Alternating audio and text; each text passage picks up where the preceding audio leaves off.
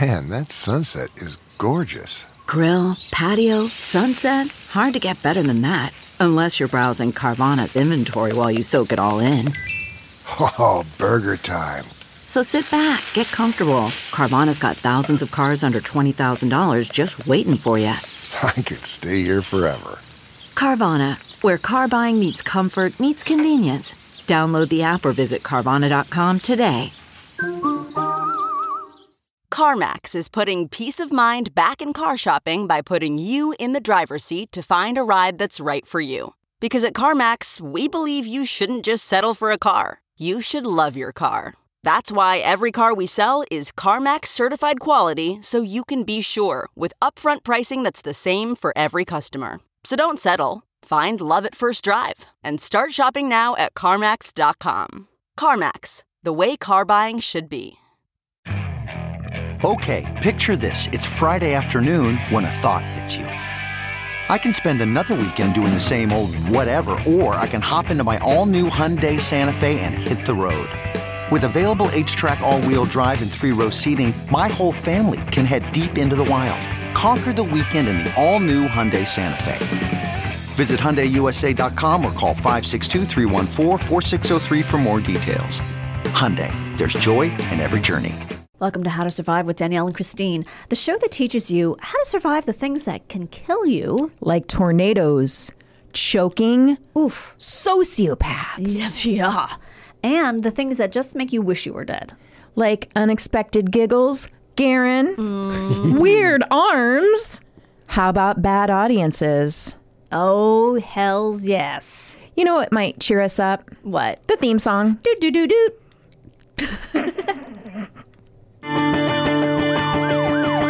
Ground is shaken under our feet. Mountains on fire, flooding in the street. Can't breathe the air, can't fight the feeling. Goblin down, Xanax ain't the way to be dealing. Gotta do better than just getting high. We gotta stick together if we're gonna survive. Ooh, how to survive. Ooh, how to survive. Welcome to How to Survive with Danielle and Chris and a very giggly Garen. Giggly Garen. Oh, giggly, Giggly garden Garen. squirrel. That's cute. Uh, that's just cute. imagine a squirrel giggling. Oh, how cute would that be? I got a butt. That's exactly what he'd say. Um, are you giggly because it's indictment day? Oh, I don't. I just came out of nowhere. It just hit me. okay. It must Oh. Happy be that. indictment Happy day. indictment It's in the day. air. How are you guys going to celebrate? Well, Bunker down. Yeah. I don't know what's gonna happen. yeah. Put, Put boards on your windows. Exactly. I think That's what we're. I'm I think here in uh, Southern California we're pretty safe. I think so too. Um, but watch out, uh, Hermosa Beach. oh fuck. Um, so how are you, Chris? I mean, I'm happy about that. I um, we've had a we've had a night. Okay. You know, I was very busy researching for this episode. Uh, I, I was up late, so I didn't get to draft the email to our principal about Benjamin getting punched in the face at school. what was it, Alex? You know what? Surprisingly, it wasn't. That just that's at home. Um, Prince was just like, you should al- handle this yourself. we also write the principal about that, but they never do anything. Uh, we're like, can you please help us? Anyone? just someone. send someone we're just- over. we're just writing emails into the void. what happened? Well, uh, he was playing basketball, and a student in his class, who I won't mention by name, but let's just say there are constant issues with this Okay. student Is- Um, this is not a friend of his. Well, it's weird because he will say like we're Oh. friends, you know, they they sometimes get along and he'll sometimes say he's my friend now, you know. Oh, okay. I think Benji often is trying to have a friendship with Yeah. him because Benji wants to be friends with everyone. Uh-huh. And uh, he'll often say, "Oh, well, I'm the nicest." Oh, Uh-huh. when he'll they'll talk about other kids they'll say like this one's the class clown this one is the one that's the flirt like because i'll ask them i'll say like who's the one that gets in trouble like well and that's Uh-huh. Alex. this kid it's not actually alex but she's like the one that talks you know gets in trouble for talking the most Okay, but got this is the boy who gets in trouble He's for like, like th- gets sent out of class or Oh, gets sent to the shit. principal's office. It's this Is this boy. the kid, the Trump kid? Yes. Oh, okay. Well, speaking of a dime, well, I Right. mean, That's why Jesus he was Christ. Okay. For a second, I swear to God, I believed you. Okay. So this is the kid who, during COVID times, Benji at one point had said, "You know, we're, can you please put your mask on? We're supposed to wear a mask." And he called Benji a COVID freak, and he's also called COVID COVID. He's also called Benjamin Gay in a as a slur. So he was a and he li- he also walks around and says, "I'm homophobic." You know, I wish more people would be that open. Yeah, with he's their kids are really honest. They're not like adults. called Benji a liberal cuck. yeah, he basically has. He would if he had the um, language for it. Yeah. So apparently they were playing basketball, and he got upset because he thought Benji tripped him, which Benji said "He- maybe he just tripped over my foot, Right. He didn't do it purposely. and he fist like close fisted punched him in the face. Jesus Christ. So I said, "What? Well, did anyone see it?" And he said, "Yeah, one of the yard guards saw it. I think Yeah. that's what they're called, yard duty people. They're volu- Yeah. they're parent volunteers. Oh, no, they're parents who get paid. I don't know. they get paid? It's like nothing, but Okay. you know, a little bit of Milk money. carton. Uh-huh. Yeah, they get a free chocolate milk and a straw, Remember how good that chocolate milk was? Mm. I loved it. but the strawberry, ew, Oh, we didn't have strawberry. just pour that down the drain. Yeah. He got sent to the office and he got a purple slip, whatever that means. Your parent has to sign it. He goes, but mom, he just rips them up. He's always getting purple slips. Oh. Right. So Sven and I were like, this isn't okay. No. Because he was like, crying. He's like, I don't want to go course. back to school. I'm afraid to go to school. Was it like, does he have a bruise? or? It's a little swollen. It was in his cheek. Yeah. Oh, this poor kid. And I said, this will not stand. Of course. Of course. We're going to write the principal, Yeah. you know, so. So then the rest of the day, you know, he just had to be punched. And they didn't contact He had to sit you? with that punch. No, that's the thing I think is weird that it was like, I guess it's just okay to get punched. And their whole thing at this school is like, we don't tolerate bullies. Like we're that we're, our whole thing is about anti-bullying. It's like they're No, the kid should have been sent home, and you should have been called and told that your kid was punched in the face. that's what I think. you okay over there? Garen Garen? almost lost his phone. just slid Oh my off, gosh, but I don't. caught it. You got to stop putting cocoa butter on the back of your phone. But it makes it so smooth. I know. oh, it's so soft. guys. Let's talk about a personality. Okay, are we getting into our topic? Should we or do we have other things we want to cover? Oh, I'm good. Garen, I got no covers. did anyone punch you in the face? No. the weather last night when I was at a baseball game. You were at a baseball game? Yeah, my friend asked me if I wanted to go to. I'm playing a baseball game. You want to come watch me play? I'm like, okay. And then on the way there, she just casually drops us a double header, what does that mean? uh, two, Two in a games row. Pass. This is the first time she's played in this team, by the way, and it's the finals.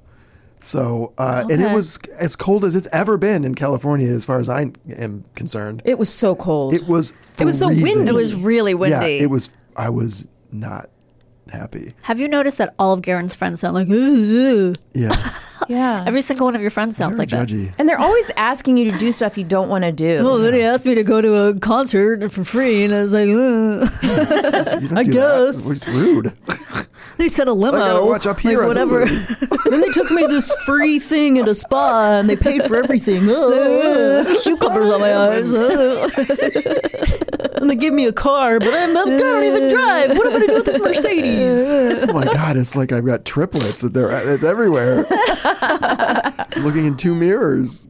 You know what? Maybe Garen has something called antisocial personality disorder, Oh, I think that's a definite. that also what we're- known as sociopathy. Oh, sociopathy. Yep, I'm going to say it wrong every time.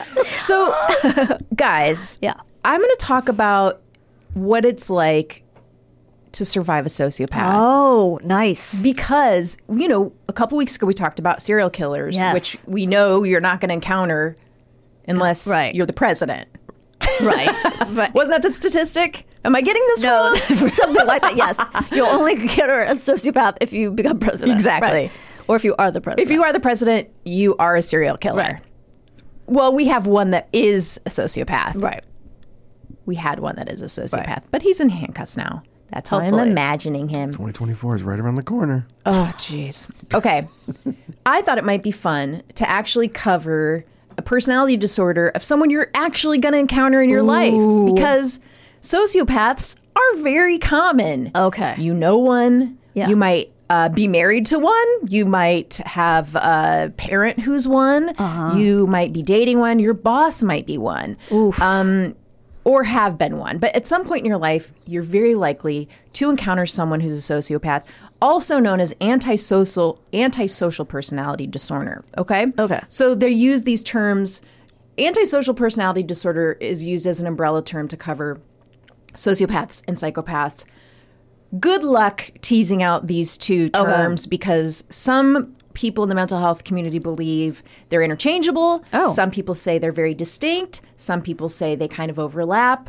So, Yeah, we talked about it with the serial killer, and I believe you said that a psychopath doesn't know right from wrong, or, or- Here's- I don't remember. here's what as far as the research i did and there are going to be p- mental health professionals who say that's not right you know or this is what i think what i can glean is the sociopath has maybe a little more of a conscience and often aren't violent Okay, psychopaths are more unhinged and tend to be the ones who kill got it. However, a lot of the other research I read was like said that, you know, sociopaths are in prison and sociopaths become violent. So Okay, you could argue there are many differences between the two. right. For this purpose of this conversation, we're going to focus on sociopaths and uh, talk about their characteristics, what they're like, how to know if you're encountering one, and how to be is- safe from one. this is exciting because now I can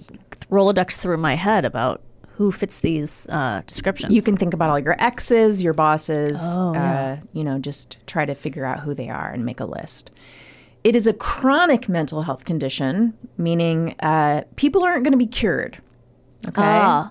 It's not going away. okay, There is some evidence that uh, it can lessen with age. People can become milder in their you symptoms. grow out of your sociopathy. A little, but Okay. then I also s- came across a study that showed that elderly people with with uh, the sociopath tendencies were just as bad. Oh. So you know, whenever you see some information, know that there's always a study out there that's like, actually, we just found these old people beating their wives. It's characterized by manipulation, exploiting other people, and exhibiting criminal behavior. I'm going to give you some following traits that's co- that are common among sociopaths you're going to uh, recognize some of these and be like, oh, I'm thinking of someone right now. Superficial charm. Everyone seems to like them. Lack of remorse. They don't feel guilty when they've done something wrong. Lack of empathy. They don't care when someone else is hurt. Propensity to lie. They do it casually like it's nothing. Incapacity for love. Those closest to them realize something is missing. Egocentric. They light up when they're the center of attention delusions of grandeur. They often perceive themselves as superior to others. Okay, I mean, for me, I was like, oh, that's Trump. But there's also people in my life I thought, like, I have a boss, a former boss who I'm like, oh, he was definitely a sociopath. okay, The cause is unknown. So it's not seen as being genetic. They can't point to, you know, environmental factors necessarily. Um, but there are some things that I will uh, give you that might point to some hints. okay. Here are some fun stats. As much as 3.6% of adults in the United States, that's about 7.6 million people, have antisocial personality disorder. How what percent? Three point seven six. 3.6. Oh, oh, 3.6. Okay, It's that's not nothing. it's it's pretty common. I read somewhere else that it was like 1 in 30 people. Jesus. Now, don't hold me to that because I don't know if that's exactly accurate, but I read Right. that in a couple places. The disorder is known to affect men more than women. So I think it's 3 times as many men as women.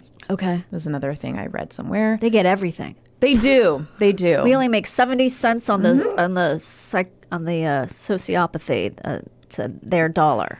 yeah, they get all the good stuff.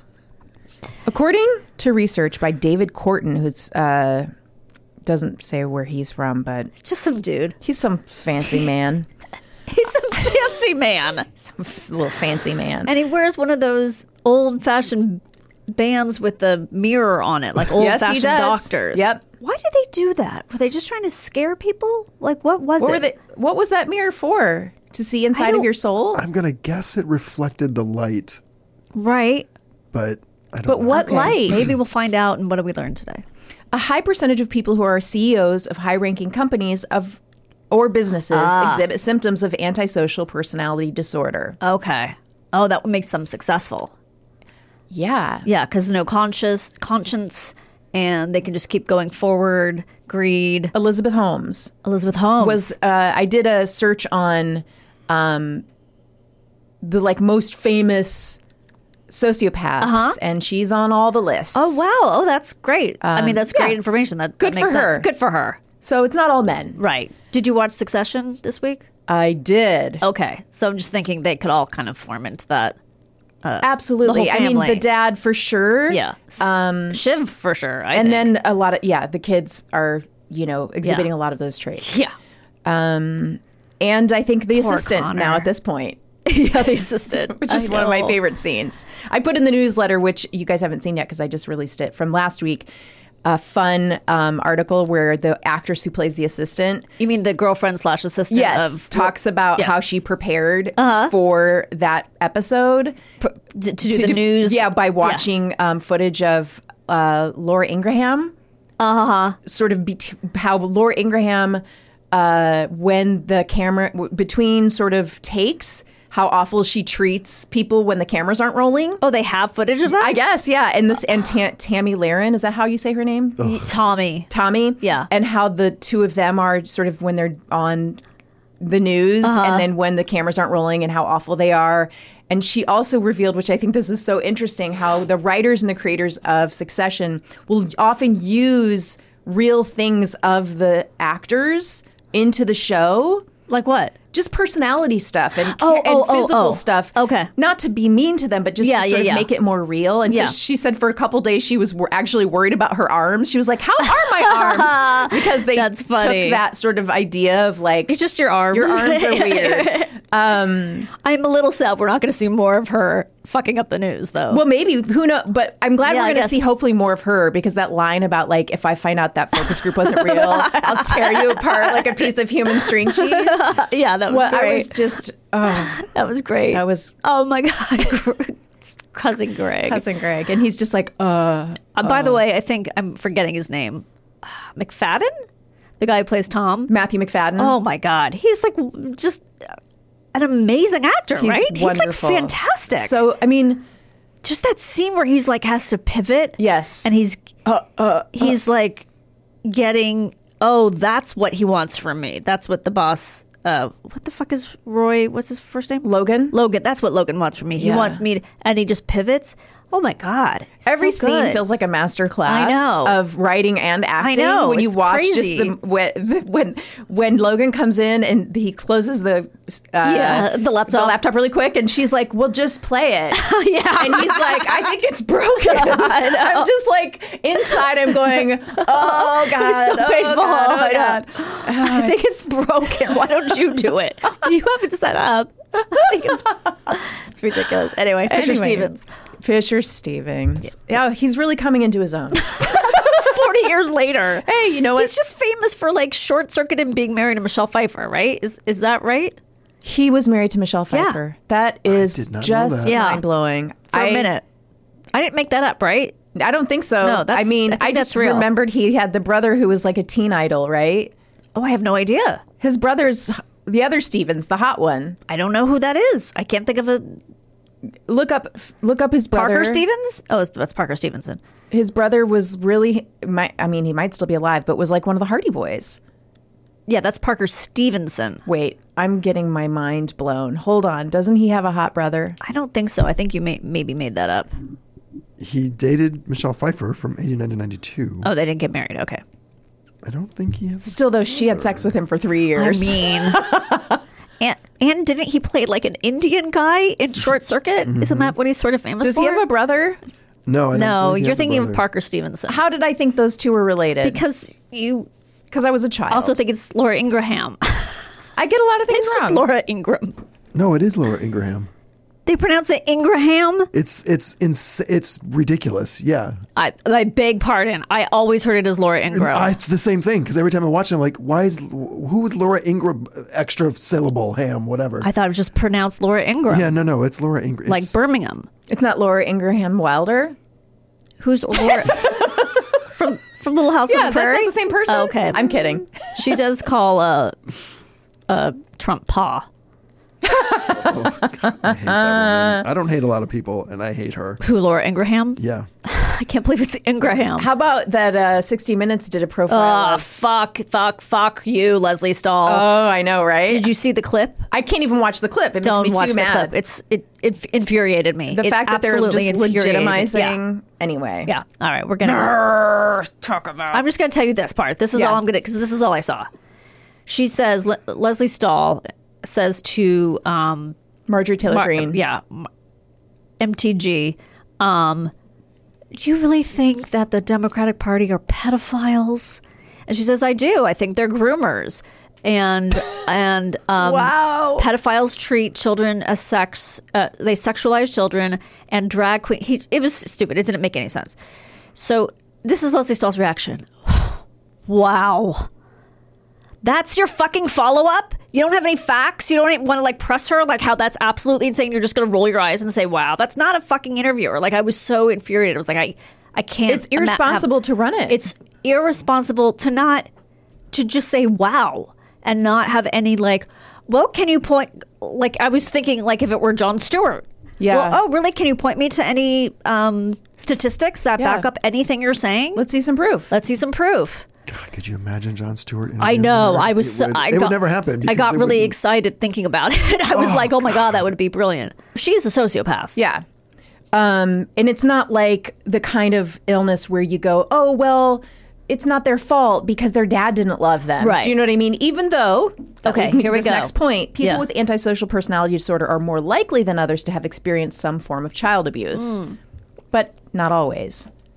Um, th- again, this doesn't, correlation does not equal causation. Right. That doesn't mean there are lots of people who have been victims of child abuse they don't become sociopaths it doesn't mean this causes it just means there's a correlation there Okay.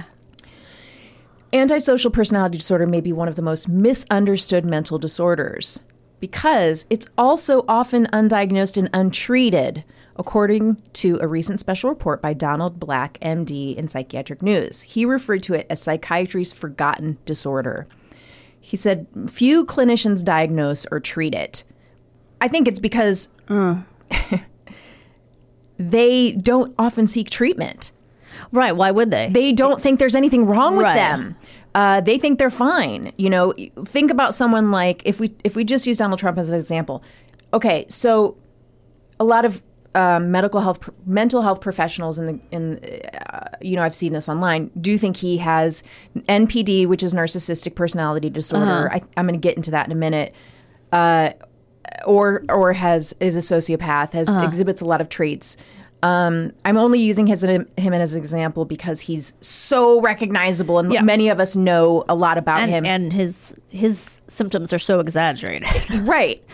Does he seem like a person who's going to seek treatment for this? Right. No, of course not. He thinks Right. he's perfect. Um, so often though, those types of people might seek treatment for another disorder like depression, anxiety, ADHD, and then a clinician may sort of tease out Oh, okay. by spending time with that person. Oh, have you ever thought about this? However, there's very little that can be done because there isn't really a There's no. there's no medicine, medication that's There's no. there's yeah. no treatment that's uh, been seen to be very effective however there's um, emerging research that shows that um, treatment of impulsivity in early ad- adolescence can help prevent later development of antisocial personality disorder so there's some research showing that if you catch it when they're young You and can. you can treat the impulsivity that's coming out in, in the young age you Okay. might be able to stop it from developing into a full-blown anti-person antisocial Okay. personality disorder so that's a, that's some hope for Yeah. for parents okay i want to talk a little bit about narcissists versus sociopaths because there's some confusion and they're similar and people might be dealing with one of those in their relationships or Sure. in their personal life so they can both be charismatic intelligent charming successful as well as unreliable controlling selfish disingenuous and dishonest they both lack empathy and emotional responsiveness Okay. sociopaths qualify as narcissists but not all narcissists are sociopaths Right. the main distinction is that sociopaths are more cunning and manipulative because their ego isn't always at stake. So narcissists are like, I need to be liked, I need to be liked, like me. They're so fragile, right? Yes. They really need you to like them. Okay. They really need, need, need the praise and attention. Whereas sociopaths can take on any persona that suits them.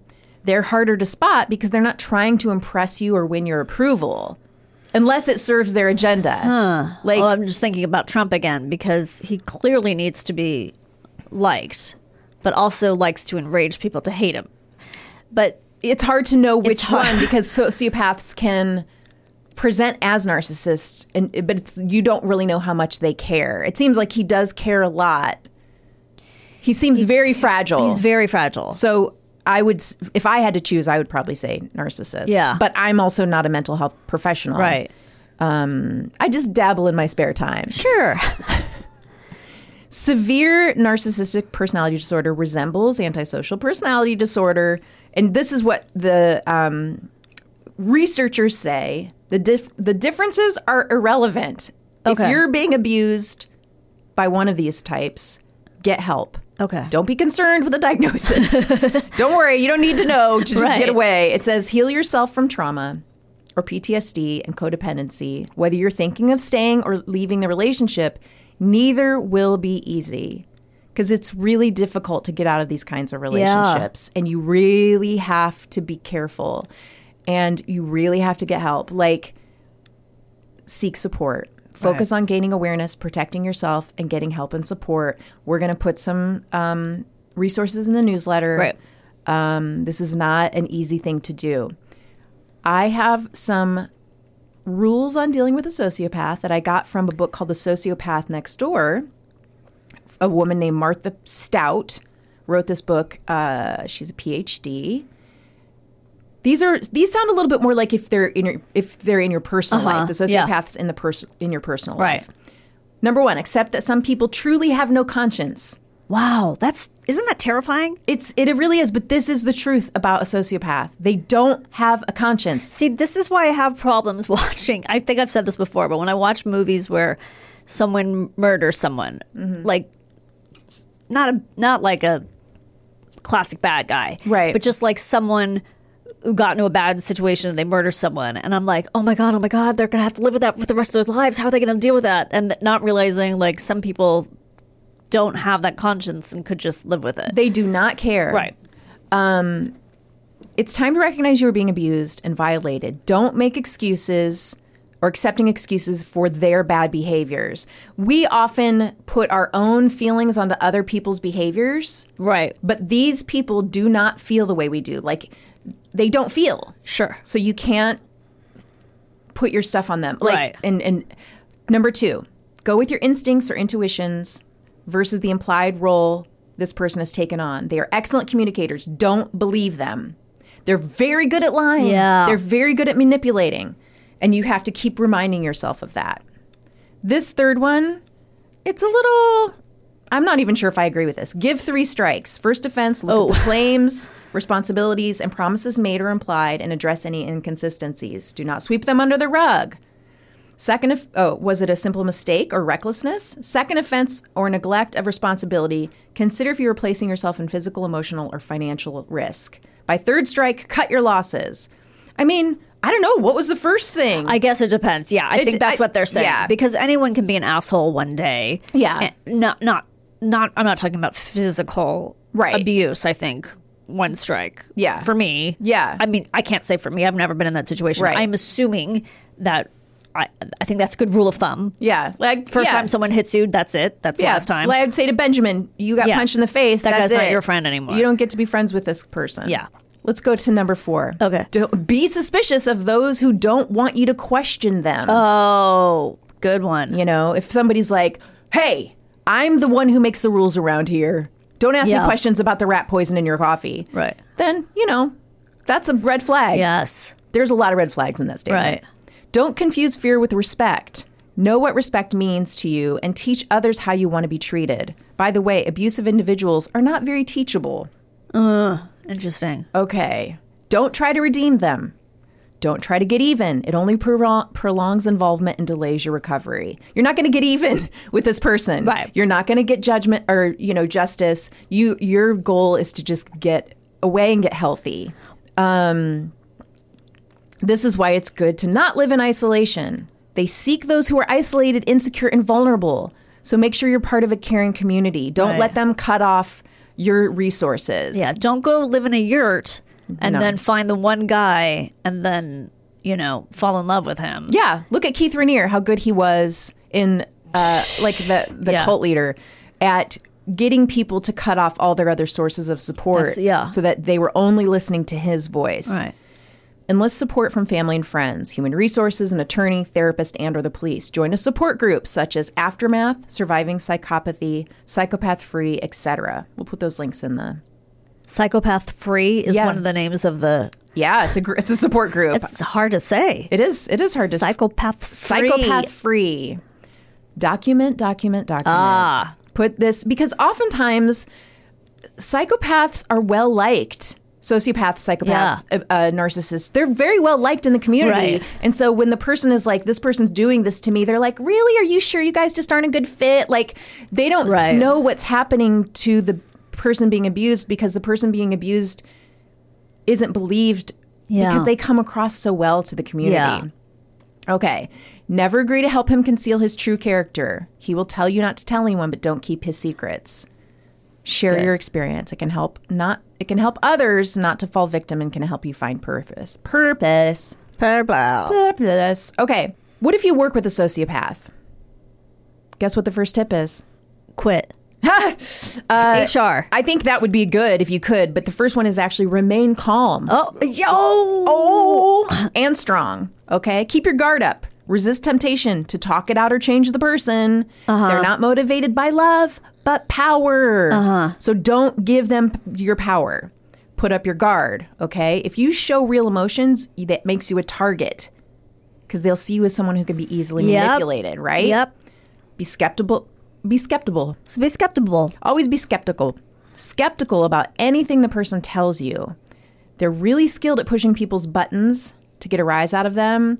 So try to not give them any information that makes you vulnerable. Okay. Keep conversations neutral, okay? Don't let them do all the talking. You take you speak up too and you take the conversation where you want it to go. Okay. So that way you can keep it in comfortable territory. Don't give the person to ca- uh, the chance to catch you off guard with some kind of barb because they'll use it to like get digs in. Uh-huh. You know what I say? Just always talk about the weather. Oh, yeah. Okay. Weather is always safe. How's the weather up there, you fucking asshole? That's perfect. I wonder what the weather would look like with your head inside your ass. I love it. Are you a sociopath now? I might be in training. never share personal information, okay? So they will try to get your bank statements and look at your account.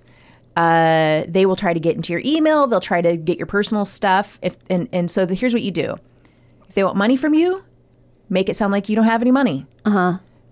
If they want power, make it seem like you aren't well connected. If they want to use you, make yourself less de- less desirable. Okay. Done. Done. done. Um, Do it every day. check and check. don't talk about things that make you happy or upset. Like you don't Okay. want, just don't give them anything. You don't give them fuel. don't give them fuel exactly. Don't give them any kindling. uh, don't accept gifts. Don't accept help from them. Uh, just don't give them anything to Right. use against you. Like if oh, oh if you're gonna like try to get a different job. Because that might be a good idea. Yeah. Don't even let them know you're looking. Oh, no. Because they'll try to They'll sabotage it. They'll try to sabotage. Document all the harassment. I'm just laughing because as you're saying all this, all I can think about is succession and how if you went in there with like a person who was like, this is how you should deal with a sociopath, and then they're, all of them are looking at each other like, Well, we're all sociopaths. They are all sociopaths. I mean, that whole show is just one sociopath hurting another sociopath. yeah. It is really just a perfect example of how sociopaths operate. So, I have a story. It's interesting because th- there were so many stories about sociopaths I wanted to cover, but the stories were all so already well known Okay. that I was like, you know what? Ellen. Yeah, I was like, everybody knows about Ellen.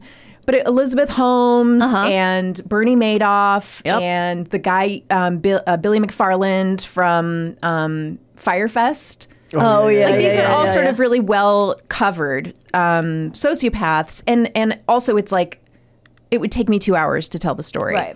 So what I found instead, which I think is really interesting, is a New York Times Modern Love called "He Married a Sociopath." Me Oh, oh, you go twist.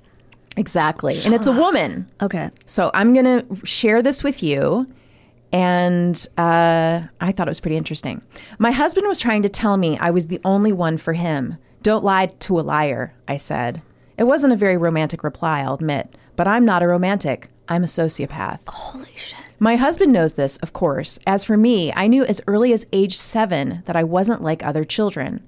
I didn't care about things the way others did. I was a girl. My male sounding name, Patrick, is short for Patricia, who mostly Uh, felt. no, it's not. By the way, I know. but I actually don't know if maybe it's pronounced Patrice. It's P A T R I C. maybe it's pronounced Graham. I was a girl who mostly felt nothing. Jesus. It wasn't until college that a therapist told me what I had long suspected. My lack of emotion and empathy are all hallmarks of sociopathy, sociopathy. A few years later, doctors would confirm my diagnosis. oh my god. Human beings aren't diagnosed to aren't aren't designed to function without access to emotion. So we sociopaths often become destructive in order to feel things. I used to break into houses or steal cars for the adrenaline rush of knowing I was somewhere I wasn't allowed to be, just to feel. Period. It didn't take long for me to realize this was not an effective life strategy. Rather than risk incarceration, or worse, I used my diagnosis, my diagnosis to fuel my pursuit of a PhD in psychology. Like many, I gained my first understanding of sociopaths from pop culture, which portrays us as singularly dangerous and threatening, our flat emotional state and lack of remorse making us unfit for normal life. It wasn't until I began my research in graduate school that I learned sociopaths exist along a wide spectrum, like many people with psychiatric disorders. You'll find us everywhere in daily life, as your colleagues, neighbors, friends, and sometimes members of your own family. My husband and I dated in high school and found each other again after college. You would think my insincerity, emotional poverty, absence of shame and guilt, and reduced empathic response would, wouldn't exactly land me in the dream girl category. Perhaps he and I had grown up together, perhaps because he and I had grown up together and he was already familiar with my bad side, he remained in denial for years about my having any sort of real psychological problem. Nevertheless, 13 years later, we're still in love and happily married. But am I the only one for him? Definitely not. My husband had developed a crush on a female colleague at work. It was obvious and I understood why.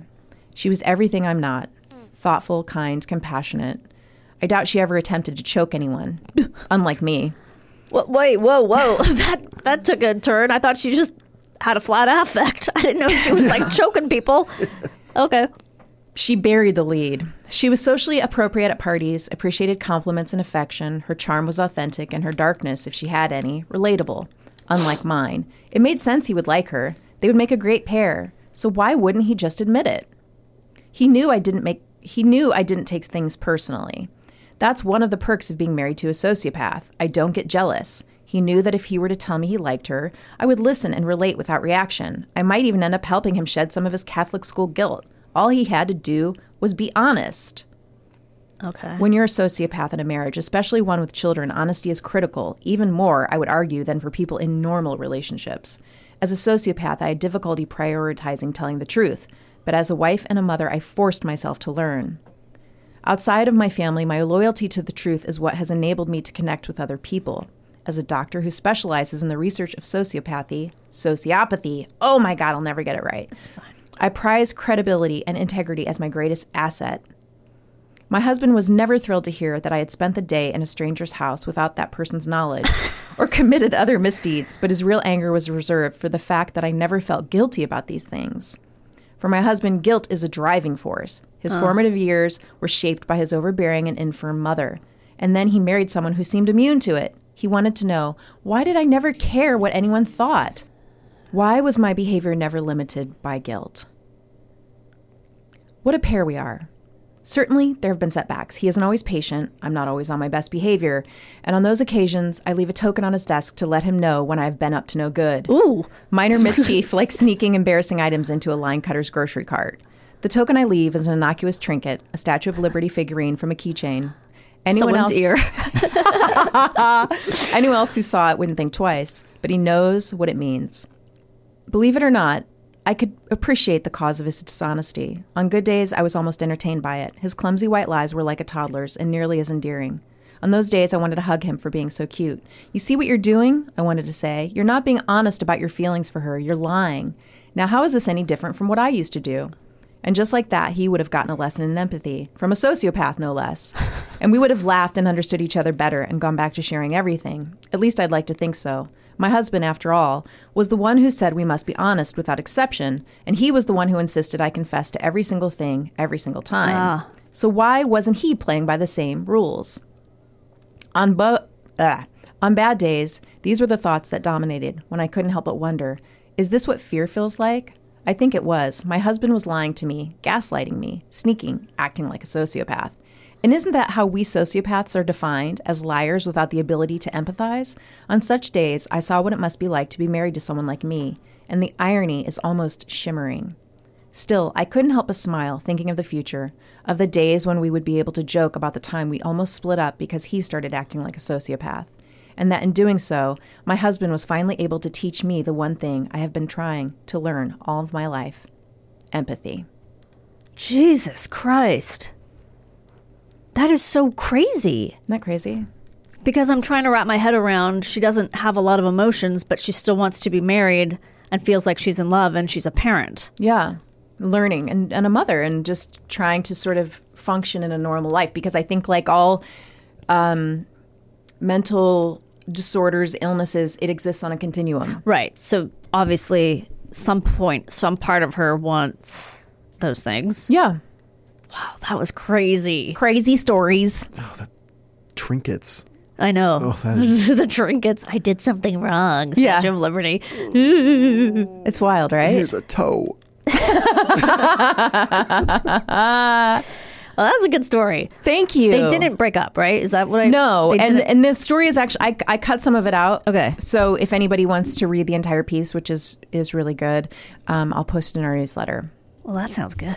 Okay. I will. I'm gonna read the whole thing. I hope so. All right, and we'll be right back after this. Yay. Okay, picture this. It's Friday afternoon when a thought hits you. I can spend another weekend doing the same old whatever, or I can hop into my all new Hyundai Santa Fe and hit the road. With available H track, all wheel drive, and three row seating, my whole family can head deep into the wild. Conquer the weekend in the all new Hyundai Santa Fe. Visit HyundaiUSA.com or call 562-314-4603 for more details. Hyundai, there's joy in every journey. Okay, picture this. It's Friday afternoon when a thought hits you. I can spend another weekend doing the same old whatever, or I can hop into my all new Hyundai Santa Fe and hit the road. With available H track, all wheel drive, and three row seating, my whole family can head deep into the wild. Conquer the weekend in the all new Hyundai Santa Fe. Visit HyundaiUSA.com or call 562 314 4603 for more details. Hyundai, there's joy in every journey. Welcome back to How to Survive. Christine, how was your break? It was very interesting. I was with you the whole time. I know. I don't even know why I asked you. It was that- maybe I'm a sociopath because I was pretending as if we hadn't just been together the whole time. You might be. I might be a little I don't bit. think you fit all the characteristics though. You are quite charming. I was going to say, do I fit any of the characteristics? I think I've, I'm clear. I don't What? think I fit any of those characteristics. no, you're in the clear. I think I'm we're not You're in the clear. charismatic. I'm not successful. Yeah, I'm not. I don't yeah, I don't think any of us are sense. successful enough. What if you're a poor sociopath? That's got to be frustrating. Mm. You're failing. You're failing. Yeah. An unsuccessful s- sociopath. Yeah. Well, for the first half of the show, we talked about how to survive a sociopath.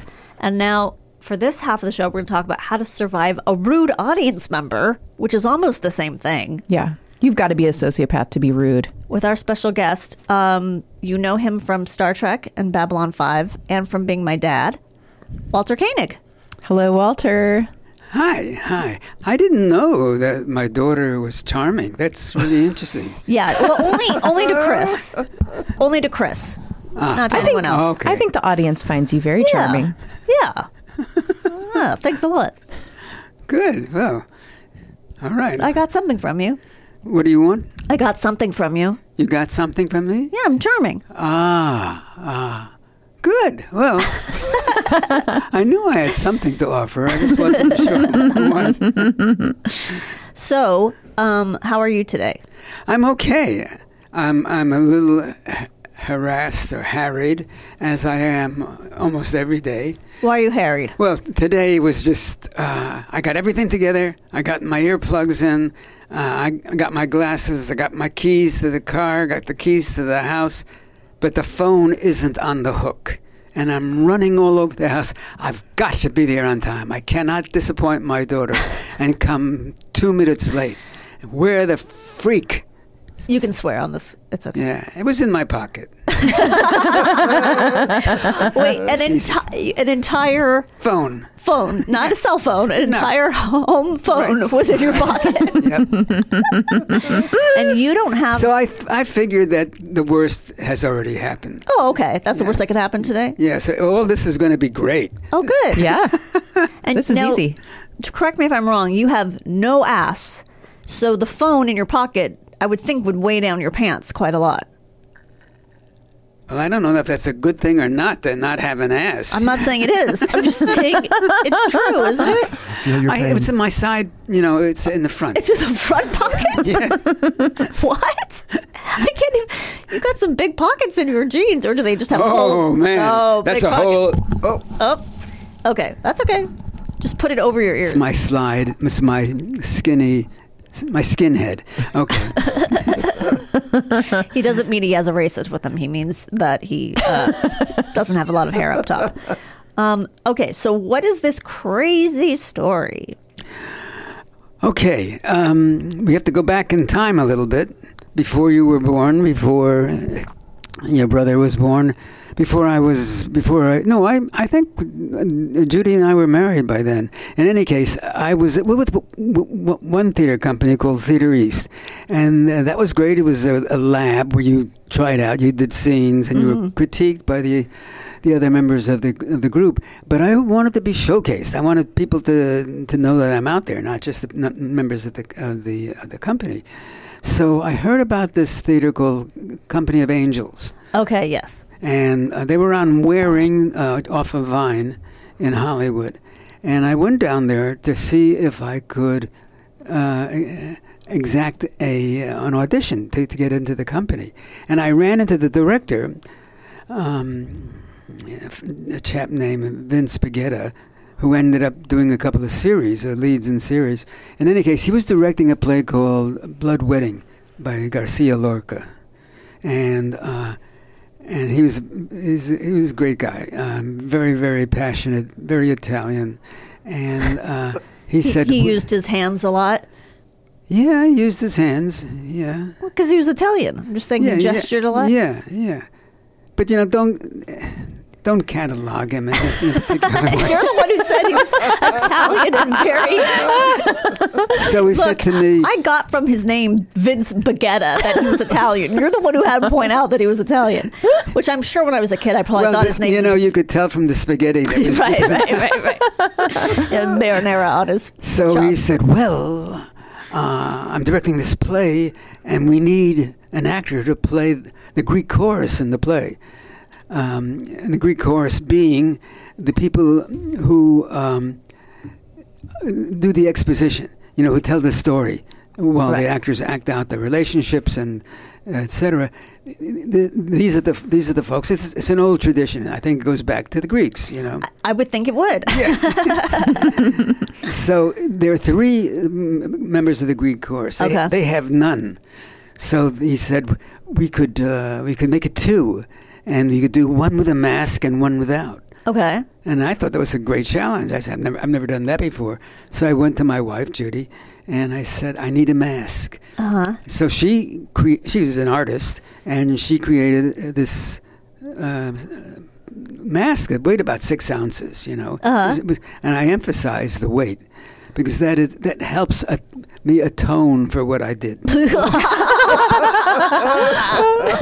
now let me just expl- i'm just going to interrupt here just say that my mom uh, was also an actor but she also was a costume designer and and uh, you know she just had literally everything in her garage that you possibly needed so i'm guessing to make this mask she just reached into the garage and pulled out 25 different things and made it for you she probably didn't even have to buy anything no, no, she didn't buy it. no i'm saying she probably didn't even have to buy anything to make it she No. probably had all the ingredients there Yeah. okay So she made this wonderful mask, and uh, so my deal was I was supposed to come out on stage. In the, in the beginning, I'm a woodcutter. We were supposed to be three woodcutters, but it's just one.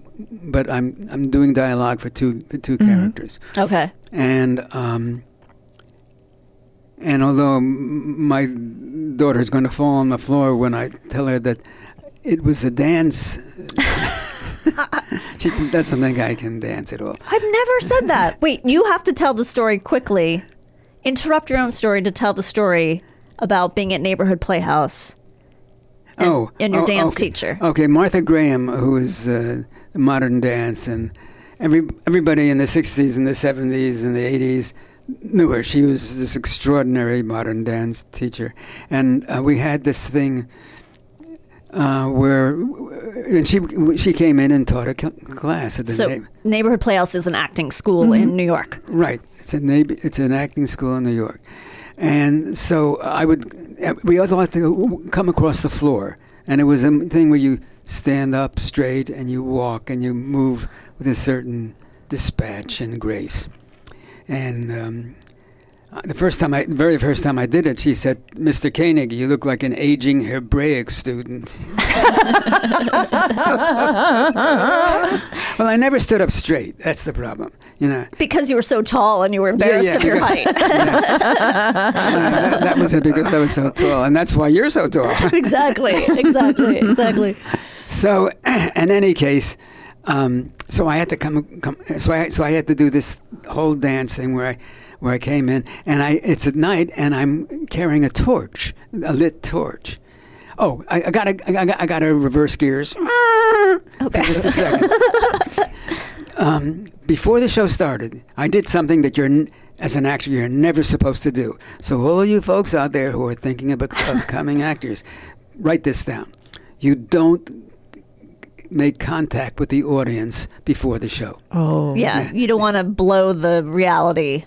Yeah, a- and you don't want to hear things that you don't want to hear. that- Oh, oh, okay. that are going to piss you off when- Sure. when, when, when you're on the stage. oh, okay.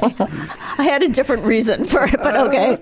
So uh, I hear these young people, 18, 20 years old, saying, Did we want to see this? I don't know. What the hell is this? And they're trying to make up their mind. Bear in mind, this is, this is in, in, the, in the age of the fishbowl. Where we didn't charge admission, we had a fishbowl. And people just dropped money in if they were so inclined. But that also gives them the sense that how good can this be? We can get in for free. Yeah. Yeah, so there's a total lack of respect that goes on. Well, not a total lack. Some people are, are good. In any case, so I li- light the candle and I go into this whole thing and I come out and my hands are so graceful and my feet are just perfect. And With my lit candle, the audience is literally three or four feet from me. Literally. And I hear somebody in the audience is trying to blow out my freaking candle.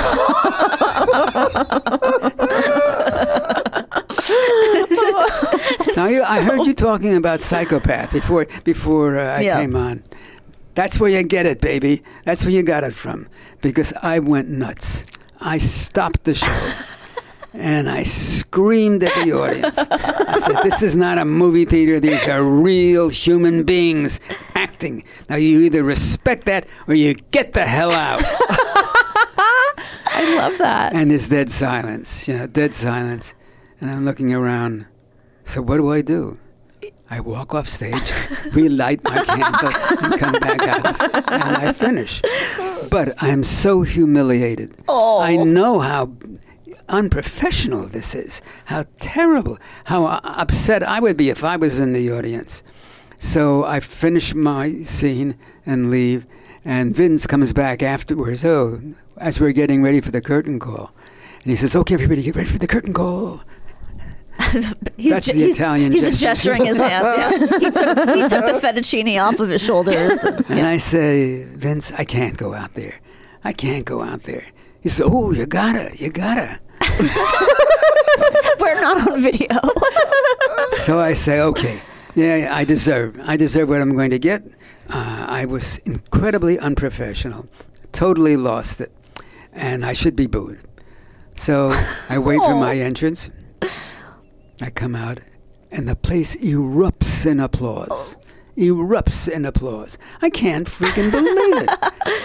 You, you notice you notice I keep using freaking because I'm trying to obey. you don't have to. Oh, I can't stink and believe it. Thank you for cleaning it up. Yeah, it's amazing. It never occurred to me that there'd be people in the audience who would think this was a pretty gutsy thing, and, and, the, and the guy in the audience should be chastised for his abominable behavior. So, um, so that's my story, E- except that uh, after it's all over and everybody is left, I come out and I'm standing there in the audience. I'm standing there on the stage, looking out at the audience, reprising what I had done and feeling really, really bad. And I hear a voice of somebody behind me saying, What do you do nights? Oh, Jesus, I forgot the most important part. The most important part is when I screamed, I took my paper mache mask and I flung it into the audience. Wait a second. Did you fling it at the guy who was, or you didn't know who was? I didn't know who it was. I just flung it. And uh, so I'm standing there l- looking at the empty theater and thinking, oh, I'll probably never work. I'll probably never work again because this is so obscene what I did. and was mom in the audience when this no, happened? Oh, not that night. Okay. No. So did you tell her what happened? Oh, yeah, I told her. And I was properly reprimanded for the inexcusable psychopathic behavior. Just to be clear, I wasn't calling you a psychopath. Yeah. I wasn't calling myself a psychopath. Oh, you were calling me a psychopath? No, I wasn't. I'm Oh, saying oh. just to be clear, I wasn't calling you a psychopath. Oh, but you know, I take it. I take uh, credit for everything. Oh, well then maybe you are. Your successes as well. Thank you. Um, so, did you ever have any other similar, you know, act outs or tantrums on stage or on the set or anything? I got fired. I got. Oh yeah. I got fired from a movie of the week. Uh, it was a movie of the week with Mia Farrow, Ooh. John Colicos.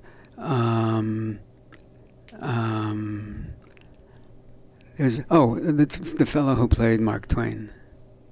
Uh, who played Mark Twain? Yeah, I don't know who Hal played. Holbrook? One man show for years. He was Oh, Hal fa- Hal Holbrook. Hal Holbrook. Oh, he played. Yes, you're right. Thank you. Yes.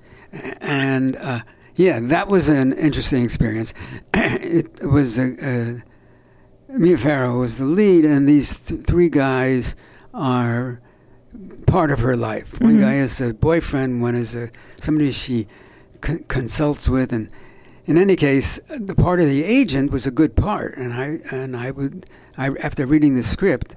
Uh, Jack Sure was the one that recommended. They looked at film. I did an an Alfred Hitchcock where I did a lead, but it, it was a totally different role. It was not. I mean, it was a gangster. It was a, a hoodlum, but Yeah, you were a 28 year old hoodlum. yeah. yeah, well, those were the years that I worked. When I, I, was, know, I know. I know. So, um, so they looked at this, and then they offered me, after having done the lead opposite James Caan in the Alfred Hitchcock, they offered me the Chicken Delight Delivery Boy. Mm-hmm. And I wasn't pleased. Because you had Uh, read for the agent, or that's what you were hoping Yeah, to be put up yes, for. yeah. Okay. And uh, I told Jack, mm, the f- he was the producer, and he also recommended me for for the, for, for the role of the agent. I said, Jack, it's really thank you so much for s- standing up for me, but this isn't for me. I, I don't want to do this. So he talked me into it. You know, the, the one thing you do is you, you appeal to somebody's ego, particularly an actor's ego. You know, they, we really would like you for this. Right. Well, if you really like me, it must not be as bad as I think it is. it was worse than I thought it was. In any case, they put me in the white uniform with a little white cap, and everybody would come by and say, "Can I have a breast? Can I have a thigh?" Well, while you're not filming, you mean just off Yeah, be- off script, be- between- off camera, yeah, right? yeah, right. They yeah. Mm-hmm. think they're big. And funny. it just it just imp- compounds my misery. I just got feeling worse and worse and worse. But they told me the reason why I couldn't play the agent was because they had somebody like George Hamilton in mind. okay. And I'm, I'm sure most of your listeners know who George Hamilton is, but he's quite tall. He always had a cravat, you know. Always had a tan. always had a tan. Yes, he played a vampire, right? Yes, he did. In Love a- at first bite. Love at first bite. That's Yes. how I know him. Yeah. Okay, yeah. A lot of more sophisticated roles. And certainly, there's no way that I could be con- considered for the same role that George Right. Hamilton was. So I, I think that's what finally let, allowed me to accept the Chicken Delight guy because I Okay. know that I couldn't be George Hamilton. But they hadn't cast that role uh, like a week into this into the film, and then we're out shooting the last scene, an exterior, where my character drives up in the chicken delight truck and delivers the chicken. So uh, you know it was an earlier scene, but we were shooting it last. I'm sitting, and the whole time we shot the the, the show, I sat by myself. I didn't. I didn't want to cause a tantrum. You know, I Right. didn't want to cause it. I don't want to be that guy. So I just sat by myself. Mia Farrow was into a whole thing with uh, therapy by means of screaming. you oh, know, really? Yeah, Primal screaming. primal Oh, screaming. wow. Yeah, and she invited everybody to primal scream with her. It was very, very sexy. Except me. I said, forget it. but but And I that's what said- you're good and I at. You're said- good at screaming. you're good at screaming. Yeah, but I already done that. I did that in Blood Wedding. So, um, so I sat in my dressing room whenever they screamed. Um, so I'm sitting there by myself. Uh, we're eating lunch outside, uh, re- getting ready to shoot this last scene. And I'm sitting by myself, and I said, you know, I've got to grow up. I've got to be more like a, a mature actor and, Right. and handle this in a um, in a more respectful manner. So I got up from where I was sitting by myself, and I sat down with everybody else. Uh-huh. Hey, Walter's joined the group. He's seen the error of his ways. You know? So Jack comes out, my, my buddy, my, my, co- my friend, and says, We got the actor to play the agent. Now, m- bear in mind, it was, um, oh God, that, see, that's what happens.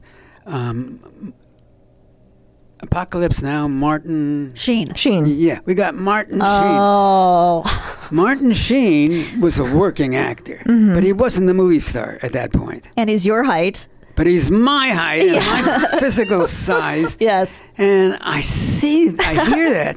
And again, I'm going, you know, I'm, my rocket ship is out of control and we're plunging into the, uh, some very heavily populated muni- municipality where everybody is going to be destroyed by the explosion I cause. So I don't. I don't explode. Okay. I just stand there, and the director comes up to me and says, "Okay, Walter, now you're going to drive." And he looks in my face, and I'm just staring at him. Uh Uh-huh. huh. And he sees the look, and it must have been really terrifying, because he said, "Okay, you're done," and that was it. I was fired on the spot. But wait a second. You weren't fired. They kept you in the movie, right? I was in the movie. I just didn't wasn't in the long shot of driving up. Oh, is that fired? I think so. I mean, I didn't. He wanted you, You got off less the screen- set. you got less He screen want- time. he wanted you off the set. Yeah. Yeah. And, and the word went out that I would never work at CBS again. Oh no. Yeah, Wow. but you know what I did? I wrote him a note, Mm-hmm. a handwritten note in my almost almost illegible handwriting. And I said, uh, I can't remember his name, though he was a very hot director. He was working a lot. I said, This is not an excuse. It's not an apology. It's an explanation. And I said, I just came off a TV series Mm-hmm. where I was a regular. You know, Oh, but this was after Star Trek? yeah, this was after Star Trek. Oh. And I said, um, I really didn't want to take this role. And I, expl- ex- I explained that to my good friend Jack. Uh, but he, he said, we can work, we can write some stuff in and make it more dimensional. Yeah. And we did. Instead of just delivering chicken, I also handed out um, my credit list, you know, uh, as an actor. Oh, that's funny. Yeah, so that you know, so here, here's your, here's your, here's your thigh, and by the way, I just appeared, and you know, it's the kind of thing. So I thought that was going to reconcile the whole situation and make me feel more comfortable. But anyway, that's what I wrote, and uh, he accepted it. Mm-hmm. And literally about two or three months later, I was I was working at CBS. I was Oh, doing something- phew. that's good. Wow. You get a lot of second chances. but I get it. I get the I get the jealousy and the frustration. I totally get it. I I'm and being on set and then they say it's Martin Sheen, I can understand why you would have reacted that way. Absolutely. That would have been Completely relatable. infuriating. Yes, I totally get it. I mean, he, you are the same type. Like you are the exact same type. Yeah. It's ridiculous. okay, well, Dad, I can't thank you enough for being here. Yeah, Those Yeah. are very good stories. Those were great stories. I know you have more, so we'll have you come on another time. oh yeah, I've got I've got good stories too. But the show is about humiliating stories. That's oh, what. that's I, what it is. Yeah, this this episode. no, no, our Always. show. Oh, the whole show. basically every The show is episode. called. The you show know is why called. I don't listen to it? Because I can't tell the difference bet- between who's talking. I know you told me that, but that wouldn't really preclude you from enjoying the show, even if you didn't know who was talking. no, it would. It would? Yeah. Okay. All right. I'm very nepotistic. And I see. Okay. Well, in any case, the premise I have a podcast ad, and the premise of the podcast is how to survive. Yes. So the second half, we have someone on, and they tell us how they survived a story. And so the story is usually humiliating or or silly or embarrassing, or Oh. Okay. so that's so you you, you got it right on the okay. nailed it right on the head. Well, we will be right back with what did we learn today. Come right back. One, two, three, four. Those are numbers. But you already knew that. If you want to know what number you're going to pay each month for your car, use Kelly Blue Book My Wallet on Auto Trader. They're really good at numbers. Auto Trader. Chris, Yes, are you ready to learn what we learned today? I am. Okay. Some experts see sociopaths as hot headed. They act without thinking how others will be affected. Psychopaths are more cold hearted and calculating. They carefully plot their moves and use aggression in a planned out way to get what they want. Ah, we were talking about the disc um, that doctors use, old timey doctors used Yes. to wear. The disc is known as a head mirror, mm-hmm. and it helps.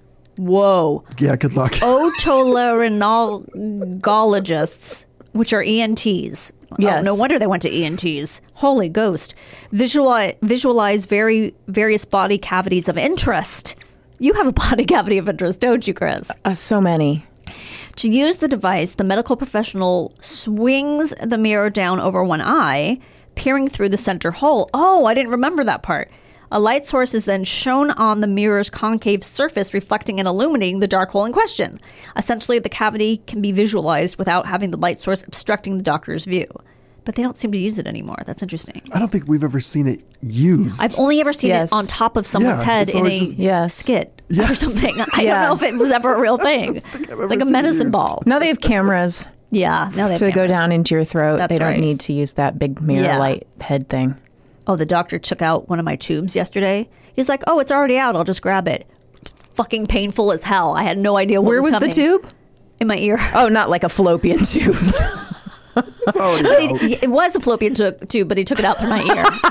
Because you know why? Less scarring, yes. prettier for bathing suits. You season. got to wear bikinis Yeah. Um, till the day, the last day on earth. Okay, if you're being harmed by a narcissist or sociopath, get help. It doesn't matter which one it is. Your safety and mental his- mental health are at risk. Don't keep their secrets. Talk about your experiences. The Mio Pharaoh. Oh, this is great. The Mia Farrow Hal Holbrook film that my dad was talking about was called Goodbye Raggedy Ann, about a Hollywood writer who tries to talk a dejected actress out of suicide. I feel like Mia Farrow was probably born to play that role. Yes. Primal Scream Therapy is a psychotherapy in which the patient recalls and reenacts a particularly disturbing past experience, usually occurring, occurring early in life, and expresses normally oh, and expresses normally repressed anger or frustration, especially through spontaneous and unrestrained screams, hysteria, or violence. Pass. Well, it also just seems like a weird thing to be doing on the set. It seems With like- others? With others. It Yeah. seems like it's supposed to be a private thing, Mia. Hey guys, I know we're at our paid jobs right now, but I'm going to tell you about the time I was four and um, was left alone without parental supervision Under the You know, like it's weird. A It's thing really weird, weird. thing to do with people you are on a professional set with. Do you think she adopted so many children just to have people, People do to scream primal with? scream sessions with? She needs to harmonize. She harmonizes. That's Yeah. a lovely way to look at it. I think there's a lot to unpack with me Farrell, I think on there a is, different yes, podcast that we yes. could do that would be like 12 episodes that I and have no we, interest in we wouldn't doing. even scratch the surface No. someone else is probably going to do that podcast and maybe i'll listen to it hey do you guys want to thank some of our patreons I do.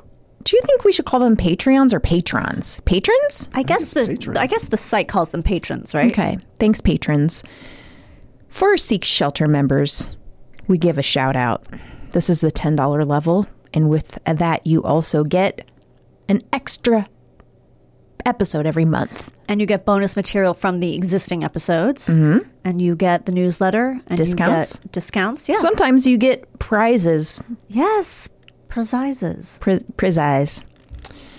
First off, Jim K. Nice and simple, keeping Yep. it short. Thanks, Jim. Thanks for keeping things simple for us. And thanks for joining the party. We got another J name coming up. Are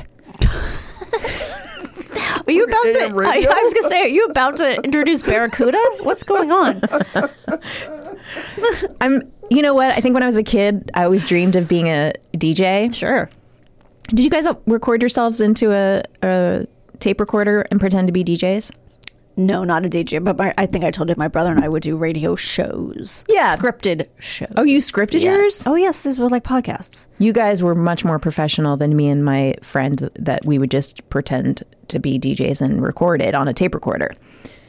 We I weren't may have done that with my friends now that Yeah. I think about it. Welcome to KFPK. We're going to play some Prince. Um, I don't know. I don't remember. Janine. Oh, Janine. I'm going to get this wrong. ENT. Otolaryngologist. No. Jocums. Jockums. It's J O C H E M S. How would you guys pronounce J that? O C H O M S. E M S. It could be. Joke, jokum, joke, jo, jochums? I have It could no be idea. Jo- it's not Jochums. Nobody's going to say that. Giacomo. I have no favorite. idea. it's Beach Boy song. ja- Kokomo. yeah. We know. It's- We were just making a joke. We know it's not Giacomo. It's. Jo- I'm going to go with Jockums. okay. No, Jokums. Jokums is fun because then she's Jokum got sounds joke in her like- name. Yeah, sounds like a You comedy know what? club. I like her little picture is a really pretty tortoise shell kitty cat.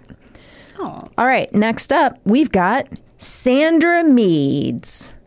Thanks, Sandra. Thanks, Sandra, for joining us. Thanks for having a really easy to pronounce name, unlike Janine. Yeah. With her cat. I mean, it's no Jim K, but No. it's still pretty good. But keeping it simple for us, Sandra.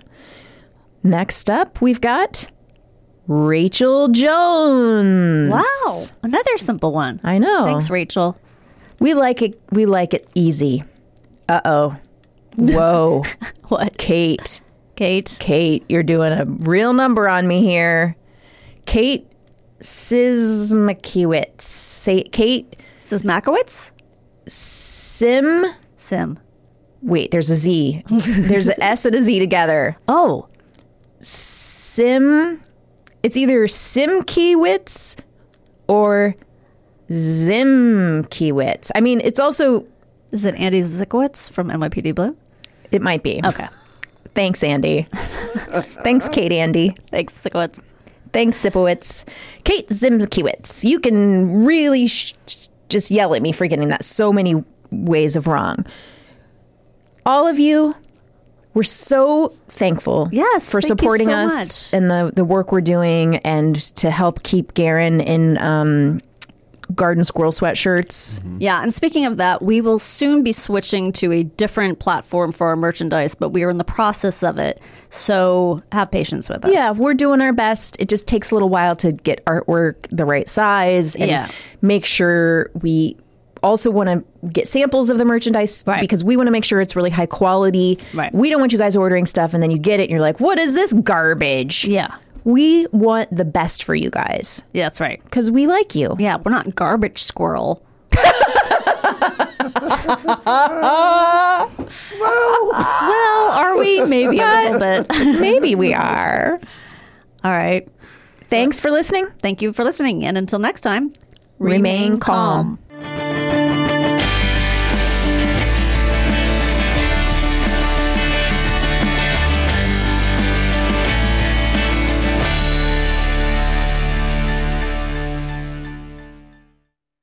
Look around. You can find cars like these on AutoTrader, like that car riding your tail. Or if you're tailgating right now, all those cars doubling as kitchens and living rooms are on AutoTrader too. Are you working out and listening to this ad at the same time? Well, multitasking pro, cars like the ones in the gym parking lot are for sale on AutoTrader. New cars, used cars, electric cars, maybe even flying cars. Okay, no flying cars, but as soon as they get invented, they'll be on AutoTrader. Just you wait. Auto Trader.